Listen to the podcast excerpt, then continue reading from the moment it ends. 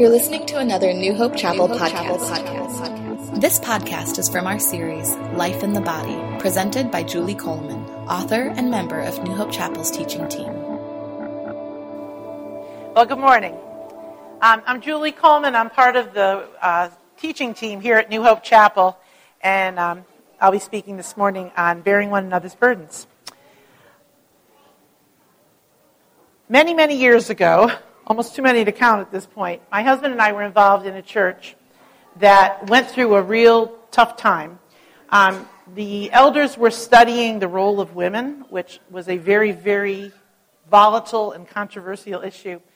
And word got around that they were studying that role, and, and um, people who were very conservative on th- that issue and that were really determined that nothing ever changed at our church um, got wind of the study and they got very worried that something was going to happen, which it wasn't, but anyway.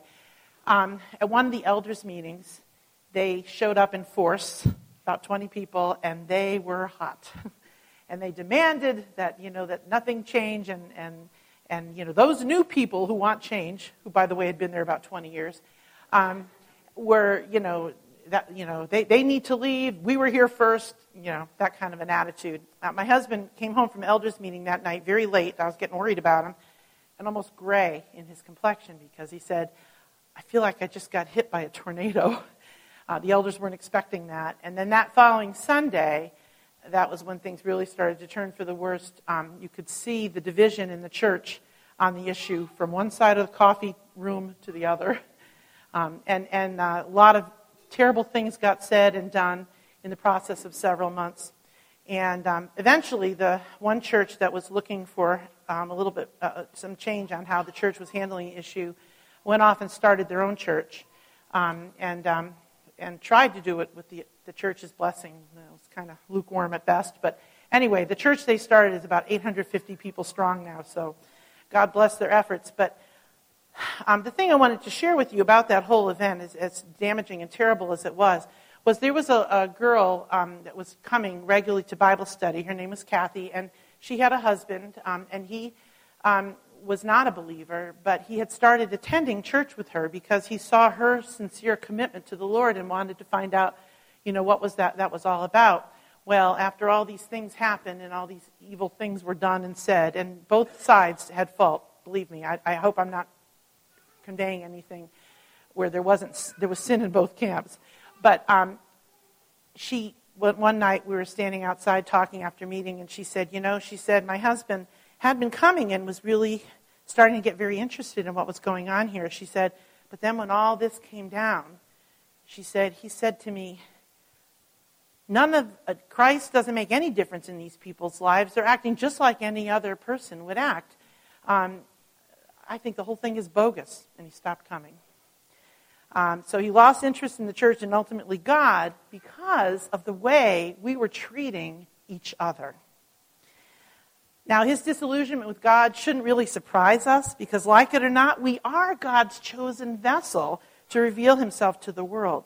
Paul wrote in his letters to the Ephesians You are fellow citizens with the saints, in whom the whole building, being fitted together, is growing into a holy temple in the Lord that the manifold wisdom of God might now be made known through the church to the rulers and authorities in the heavenly places. In this present age, God has chosen to primarily reveal himself through the church. And how do we reveal him? Well, I'd say a large part of that is in how we treat each other. Paul wrote to the Philippians Do all things without grumbling or disputing so that you will prove yourself to be blameless and innocent, children of God, above reproach, in the midst of a crooked and perverse generation, among whom you appear as lights in the world. So when we work together and, and dwell together without grumbling and disputing, we are revealing God to a crooked and perverse generations. We shine like lights in the world if we treat each other um, the way we should. Jesus even told his disciples the night he was arrested, By this all men will know that you are my disciples if you have love for one another. Now, if I were to ask you, what would, what would you think to how the church should reveal God to the world? you might come up with something like this, and these are pretty popular.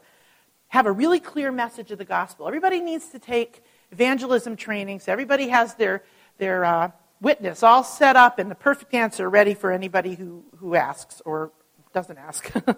or maybe the church should be in there feeding the poor, doing some other benevolent work. Or maybe they, the church should be somehow involved in the community, making their presence known. That's how we're witnesses to the world. But all those things, while they're all good, I'm not criticizing them, of course, they're all good, but they become meaningless if we fail to be godly in our relationships with each other. Because everybody knows the true you comes out when you're with your family. All the pretense gets put aside, and the world is watching us. So it matters how we treat each other. We're part of the family of God. So we've decided to do, the teaching team has decided to do a five part series on life in the body. Scripture has a lot to say about how we conduct ourselves within the body. And there's going to be five topics that we cover in these coming weeks. Today, we're going to be looking at bearing one another's burdens. Next week, Bill Smith is going to talk about freely forgiving.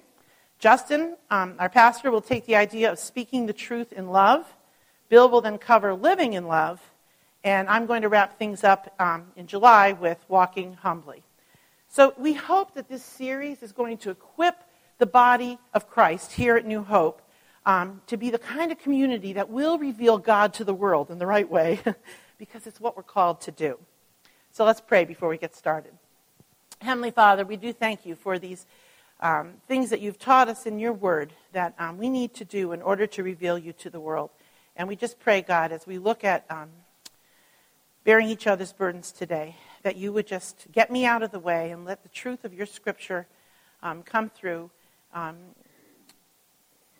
I just trust your spirit to guide hearts in their understanding and, um, and guide my words as well. In Jesus' name we pray. Amen. So this morning, we're going to do three things. First, we're going to start by looking at Paul's injunction in Galatians 6 1 and 2, which is about bearing each other's burdens.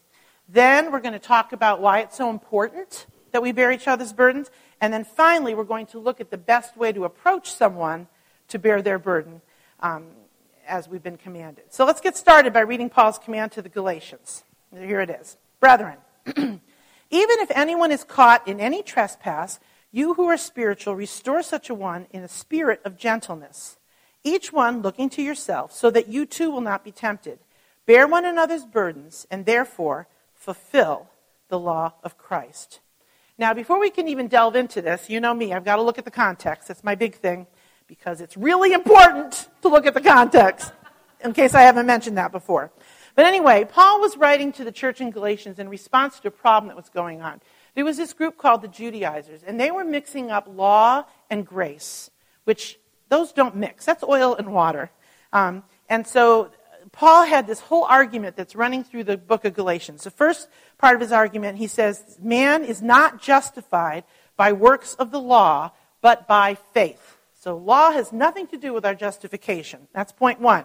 Then the second point he makes as the book goes on, if righteousness comes through the law, then Christ died needlessly. In other words, if we could work our way into God's favor with doing good things, then why did Christ have to die? And then the third part of his argument, he says, having begun by the Spirit, are you not being perfected in the flesh? So, in other words, so our salvation comes from God, God's grace. But now that that process has begun, and it's already not yet kind of a process, He saved us, but He's also perfecting us. In uh, Philippians 1 6, it says, He who began a good work in you will be faithful to complete it. So it's an ongoing process. And He says, so if the grace is how we were saved, then why are we going back to the flesh in the idea of being perfected and being made holy? Doesn't make sense at all. It's all about grace. Staying on the good side of God does not happen by works. It's always been about grace. Stop thinking in the flesh, he's basically telling them, and start thinking in the spirit. That's where he's headed. You know, that's still something that Christians struggle with today the idea of staying on God's good side by being good enough. I, I have to confess, even this morning, I'm driving over here. It's been a very busy weekend. Um, and I had a big dinner with my, uh, my Bible study on Saturday mornings, Friday night. Saturday morning, the um, uh, entire family plus about 20 other people showed up at my house for uh, my, my granddaughter's first birthday party. And then today I had to speak. So I was, I was feeling a little frazzled getting in the car this morning. And, I, and as I'm driving over, it's like, oh, Lord, I, I, I don't think I, I worked hard enough on this message. I don't think I put enough time into it. Uh, how are you going to bless it? And I thought, listen to yourself, Julie. It's about grace. He's going to take what you've done and he's going to bless it because he's God and that's what he does for us. And, but it is an idea. We, it creeps up into our thinking, and, and I'm sure you can identify times in your life where that's been true. But we need to stop thinking in the flesh and start thinking about the Spirit. Paul tells the Galatians, we're living in a new law. This time it's the law of Christ. Um, he said this For the whole law is fulfilled in one word, in the statement, You shall love your neighbor as yourself. We love God, and the overflow of that love spills out into the lives of others. And that's living the law of Christ. Well, now, Paul in chapter 6 gives a practical example of how that new law, what that looks like in a practical um, sense. It says, even when someone is caught in the wrong, caught in sin, a person who's yielded to the Spirit will address the problem in a spiritual way, not in the way in the flesh. Um, so let's take a look at the very first part of the instruction. First, notice Paul qualifies. He says, if anyone is caught in any trespass. Um, we might be think of this kind of interaction. Maybe it should be reserved for somebody who's done like a really big sin like maybe adultery or some other sexual sin or maybe spousal abuse or stealing at work, or, you know, something we would classify as big. But that's not what it says here. It says, if anyone is caught in any trespass. So sin is sin, friends. And, and we can't categorize between big and small. Um, the original word is defined in the lexicon as a violation of moral standards, wrongdoing, or sin. It's that same word that's used in the Lord's Prayer forgive us our trespasses as we forgive those who trespass against us. That's that word. In Romans 5:16, it's used again. Judgment arose from one transgression resulting in condemnation for all. That again is that same word, trespass. So we're talking about sin here. Now, what are sins that we should be thinking about uh, that he's talking about? Well, he gave a list a little bit earlier. He says idolatry, sorcery, enmity, strife, jealousy, jealousy, outbursts of anger, disputes, dissensions, factions, envying, drunkenness, carousing. There's another bunch of lists everywhere else in his letters gossip, unwholesome talk, bitterness, slander. I could go on and on. There's lots and lots of sins. And so we might not classify what Paul is talking about as, you know, you know, something we normally deal with. That's when the big ones come along. Not according to what he said. He said any, trans- any trespass, any transgression. And you notice it says if anyone is caught. So that means your position in the church, your uh, or in the society doesn't have any. You're all we're all on the same playing field. Elder, ministry leader, pastor, um, congregation member, or all part um, on the same playing field when it comes to sin. Well, I have to give a little note of caution here before we go on, because we're not being told here to be the behavior police. Um, we need to tread carefully because not everything that we become unhappy with and think that need to be addressed is actually sin. Um, I have a friend, her, her uh, son was in major rebellion back a long time ago, and he had just come down the street and he had piercings here and there. And by, back then, nobody was piercing their face, but he had like ears and different things. And then he had uh, his, he had a couple of tattoos, and then he had these jeans that were like cut all the way down, like in slits. And his parents were pretty conservative Christians, and um, you know they felt like his outward appearance was just a um, an expression of what was going on inside. Anyway, she came down. They were having a terrible time with this kid, and he took them through much worse things than that. But anyway, she came down. I was gardening in the garden. She said, Well, did you see my son walking down the street? I said, Yeah, I did. She said, I couldn't believe he went out in public like that. She said, And I went to my husband and I said, You know, I, do, don't you think we need to do something about the way he's dressing and the way he looks as he's going out in public? You know, what kind of reflection is that? And her husband turned to her and he said, Martha, is it sin? Is it sin that he wears those pants or has piercings in his ears? And she said, No. He said, Then leave it alone. Pick your battles. My husband and I went in my house, told, that was like a profound moment for me. My kids were all very little.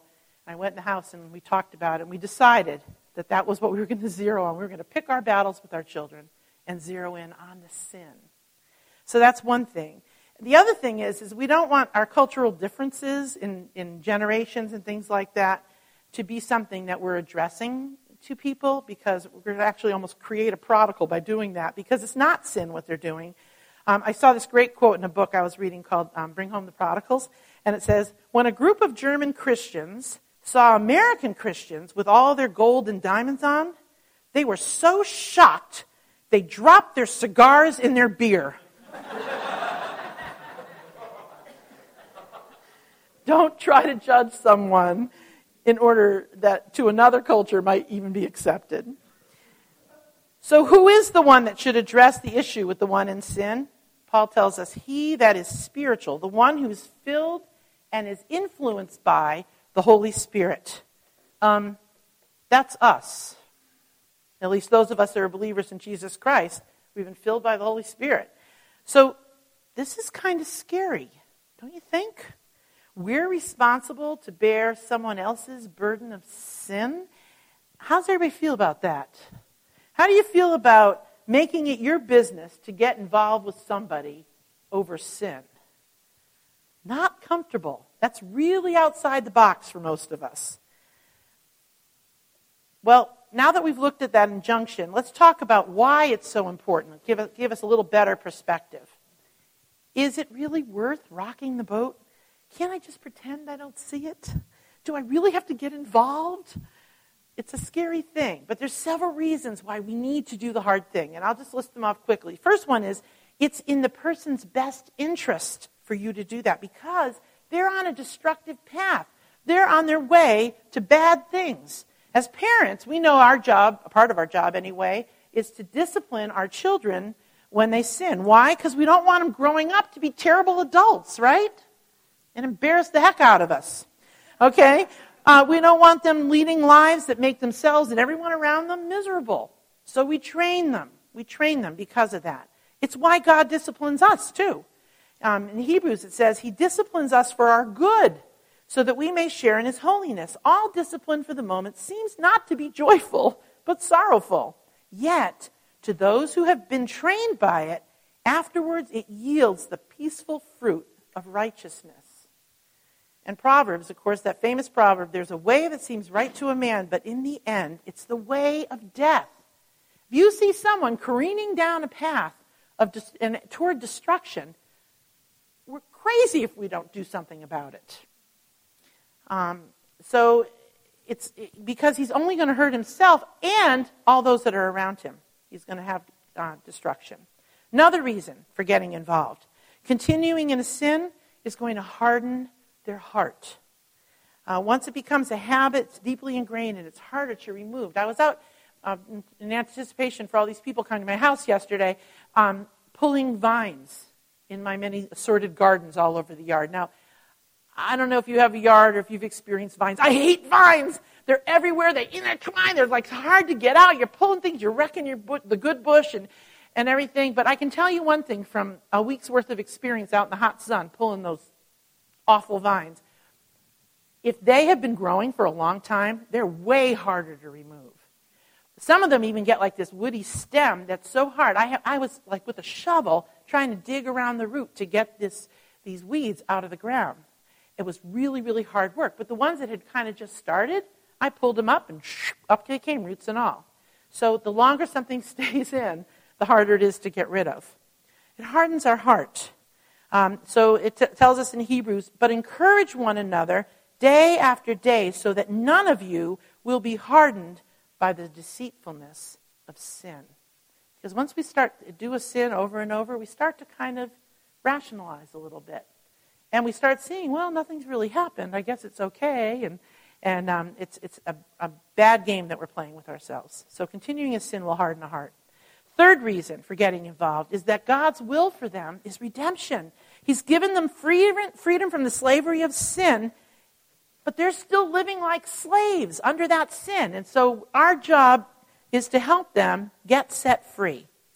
Um, in Romans, Paul wrote, Therefore, do not let sin reign in your mortal body so that you obey its lust, and do not go on presenting the members of your body to sin as instruments of unrighteousness. But here's the new plan present yourselves to God as those alive from the dead, and your members as instruments of righteousness to God. For sin shall not be master over you, for you are not under the law, but you're now under grace. That's what God wants for all of us. And we help our brother or sister when we help them step out from under that burden of sin. And last um, reason is that we are being Christ like when we bear each other's burdens. It said right there bear one another's burdens and thereby fulfill the law of Christ. Because to bear the burdens of somebody else, that's a divine quality. It's what God does, it's what Christ did for us. And to obey this injunction is to conform to the character of Christ. Paul did it. He practiced what he preached.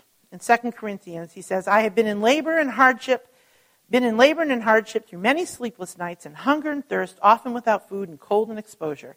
Apart from such external things, there is the daily pressure on me of concern for all the churches. Who is weak without my being weak? Who is led into sin without my intense concern? So Paul felt that burden of bearing other people's sin. And to not care enough to express a concern is to show a lack of love. Because really, the opposite of love is disinterest. So it doesn't reflect the character of Christ in us when we do that. Now, I need to interject one more plea for wisdom here. Um, are we supposed to jump down someone's throat every time we see them sin? Are we like watchdogs waiting to pounce when it happens? Well, we've got to be really careful about this. And I already talked to you about make sure it's sin, number one. And number two, when do we look to jump? Well, here's some ideas, and these are just things I've kind of um, thought about and, and seen in Scripture, and, um, and I thought I would just share with you, with you really quickly. First is to look for a pattern. You know, if somebody does a sin one time, you know, that may need to be addressed right away. But if it's, if it's you know, we all make mistakes, and, and you know, we don't have to jump down their throat. But if we start to see something become a pattern of sin, then that's something where you really have to start paying attention. But even then, we need to allow the Holy Spirit time to work because He is at work to perfect that person and bring their salvation to completion. So we shouldn't just jump right away when we see something, I don't think, until we've given the Holy Spirit time to work something out in them. So, what do we do in the meantime? Start praying. Pray for them. Because the power of God is a lot is just amazing. He can convict and he can transform, and he wants to do that in them, so pray.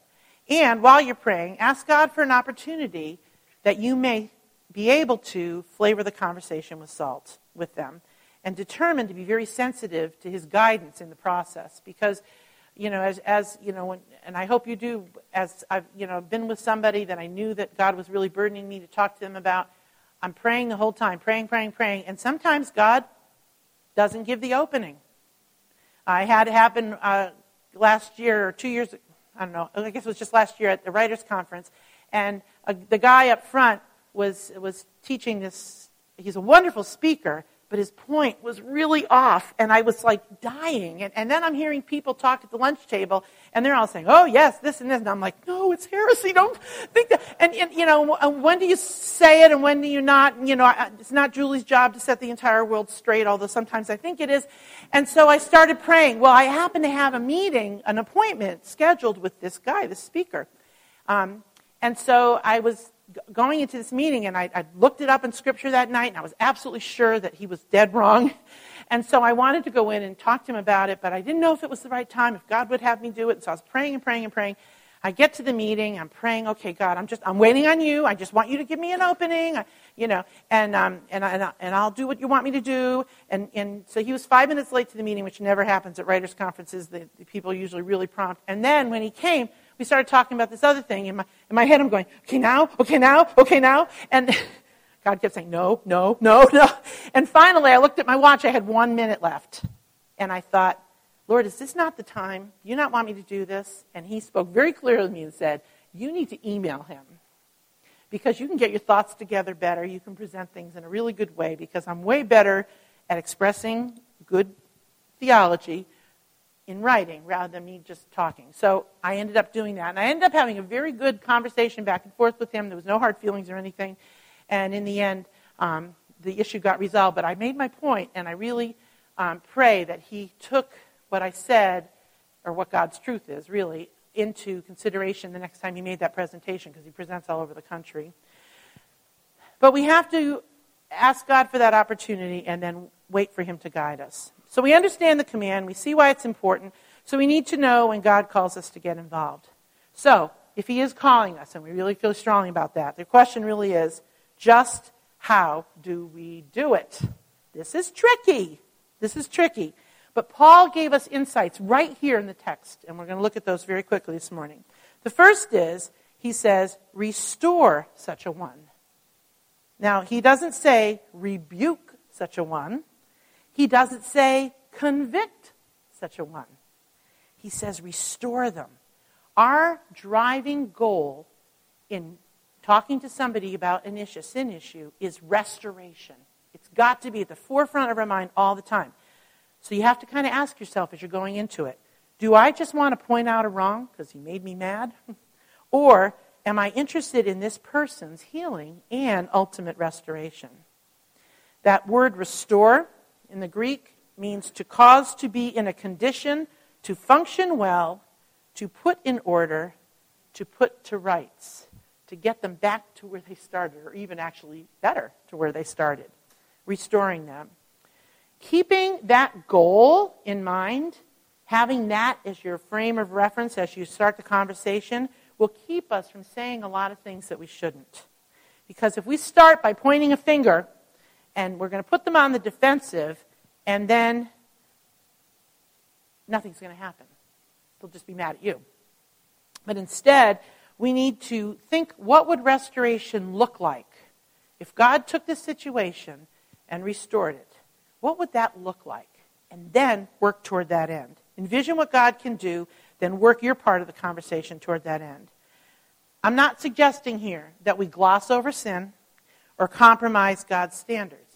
But there's something interesting. Jesus, who was the holiest, of course, without sin, he was somebody that people, sinners, flocked to. They all wanted to be near him, and yet he was holy. So, what does that tell you about what he was like? Well, I think it shows us how much love and grace exuded. It came out of his pores. And because of that, people just wanted to be near them um, as, as uh, unworthy as they felt. I think it's fair to say that when we offend people, that it's not because we're so holy or perfect. We offend people because we failed to love. So what does love look like? I have this wonderful passage I want to share with you. It's 1 Corinthians 13. It's out of um, a translation, a paraphrase called The Message. Now, I don't normally go for paraphrases. Um, I'm all about the Greek. But um, in this one, uh, it just has a really great way of explaining what love is in 1 Corinthians 13. This is what it says Love never gives up. Love cares for more for others than for self. Love doesn't want what it doesn't have. Love doesn't strut, doesn't have a swelled head, doesn't force itself on others, isn't always me first, doesn't fly off the handle, doesn't keep score of the sins of others, doesn't revel when others grovel, takes pleasure in the flowering of truth, puts up with anything, trusts God always, always looks for the best, never looks back, but keeps going to the end. Approaching someone with a purpose of redemption means that we're going to approach them in love and always keeping the end goal of their restoration at the forefront. Another tip Paul gives us. He says, Bear one another's burdens in a spirit of gentleness. Bear one another's burdens. Well, what does that mean, bear? How, how, in, how deep do we have to get here? Well, I looked at other places where that same word bear is used in the New Testament. One is, Blessed is the womb that carried you. Another one, he says, Not you who supports the root, there's that word bear, but the root who supports you. And a third use, placing, this is an Acts, placing upon the neck of, our, of the disciples a yoke which neither our fathers nor we have been able to bear. Now, the yoke, the idea of one supporting another, the womb that's carrying the child, all of those kind of give an idea of a, the bearing is kind of like alongside kind of bearing, a partnership where uh, you're working with somebody or something else.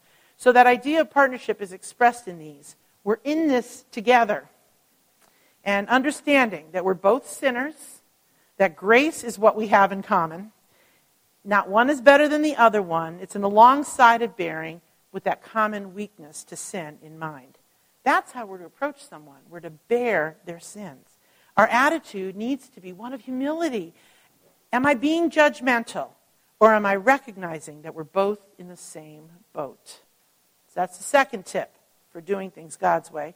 The third one Paul gives us is this each one looking to yourself so that you will not be tempted. In other words, as you approach the sin, don't jump into the pit with them. Um, you know those vines I was talking about? Well, I found that a lot of them had little pricklies on them, and they would get stuck to my socks as I was pulling on vines. And a couple of times, the vine actually got itself wound around my foot. And so when I'd go to try to move to, you know, get the stuff into the garbage can I was using, I would trip up. I fell like five times during the course. Thank God I didn't hurt myself any of those times, but because I was always falling into a lot of vines. they cushion the blow really well. But anyway, just, you know, that, that vine would just wrap itself around. I, it would, instead of me being the one removing it, it was, it was uh, hindering me. We have to be careful about that. Um, I have a friend, his name is Jeff, and he was um, uh, in leadership at a church, and one of the guys on the music team went through this crisis of faith and really started wondering if God really exists and, and, um, and, and what was all this for nothing, and, you know, he went through this thing. And um, he ended up walking away from the faith, and to this day still has not returned to the Lord. Well, my friend Jeff was pretty determined to convict him and get him back into the fold. So he meet him for coffee, and they talk and talk and talk and talk. But Bill was very convincing. And he ended up planting a lot of doubts in Jeff's mind. To the point where, a few years later, and, that, and, and there were a lot of other circumstances that brought him to this point, but Jeff ended up walking away from his faith. And I really believe that how involved he got and how much time he spent on the thing sucked him in. We have to be really careful about that. Paul tells us don't be tempted by what's going on with that person. And so we have to ask ourselves before we approach Am I arrogant enough to believe I could never fall like this? Or do I readily admit, there but for the grace of God go I? So, those are some things, three things to consider if you are being called to go to someone who's caught in sin. So, in conclusion, I want to give you one final admonition from Paul. He says this in Thessalonians We encourage you, brethren, admonish the unruly, encourage the faint hearted, help the weak, be patient with everyone, always seek after that which is good of one another and for all people. Bearing one another's burden of sin is an imperative that needs to be followed if we're going to have a healthy church. We need to see sin for what it is, and when we see it in others, we need to ask God's guidance in approaching them. And when we do approach them, it needs to be in love, with the purpose of redemption, and an attitude of humility. Thank you for listening to New Hope Chapel's New Hope podcast. Located in Arnold, Maryland, New Hope Chapel is a small expression of the much larger body larger of Christ that spans across the world. We're a group of believers helping each other on our lifelong journeys to become like Jesus. While we have a variety of distinctives that make us a unique church, our main desire is to be God's church, to love Him, follow Him, to learn from Him, to let Him lead us and change our lives. We are His disciples, and He is our rabbi. He is our rabbi. Join us in the story that God is writing called New Hope Chapel. To learn more about our church, visit us at newhopechapel.org or check us out on Facebook slash New Hope Chapel MD. Be sure to subscribe to our podcast in iTunes. Music kindly provided by the least of these. Thanks again for listening, and God bless.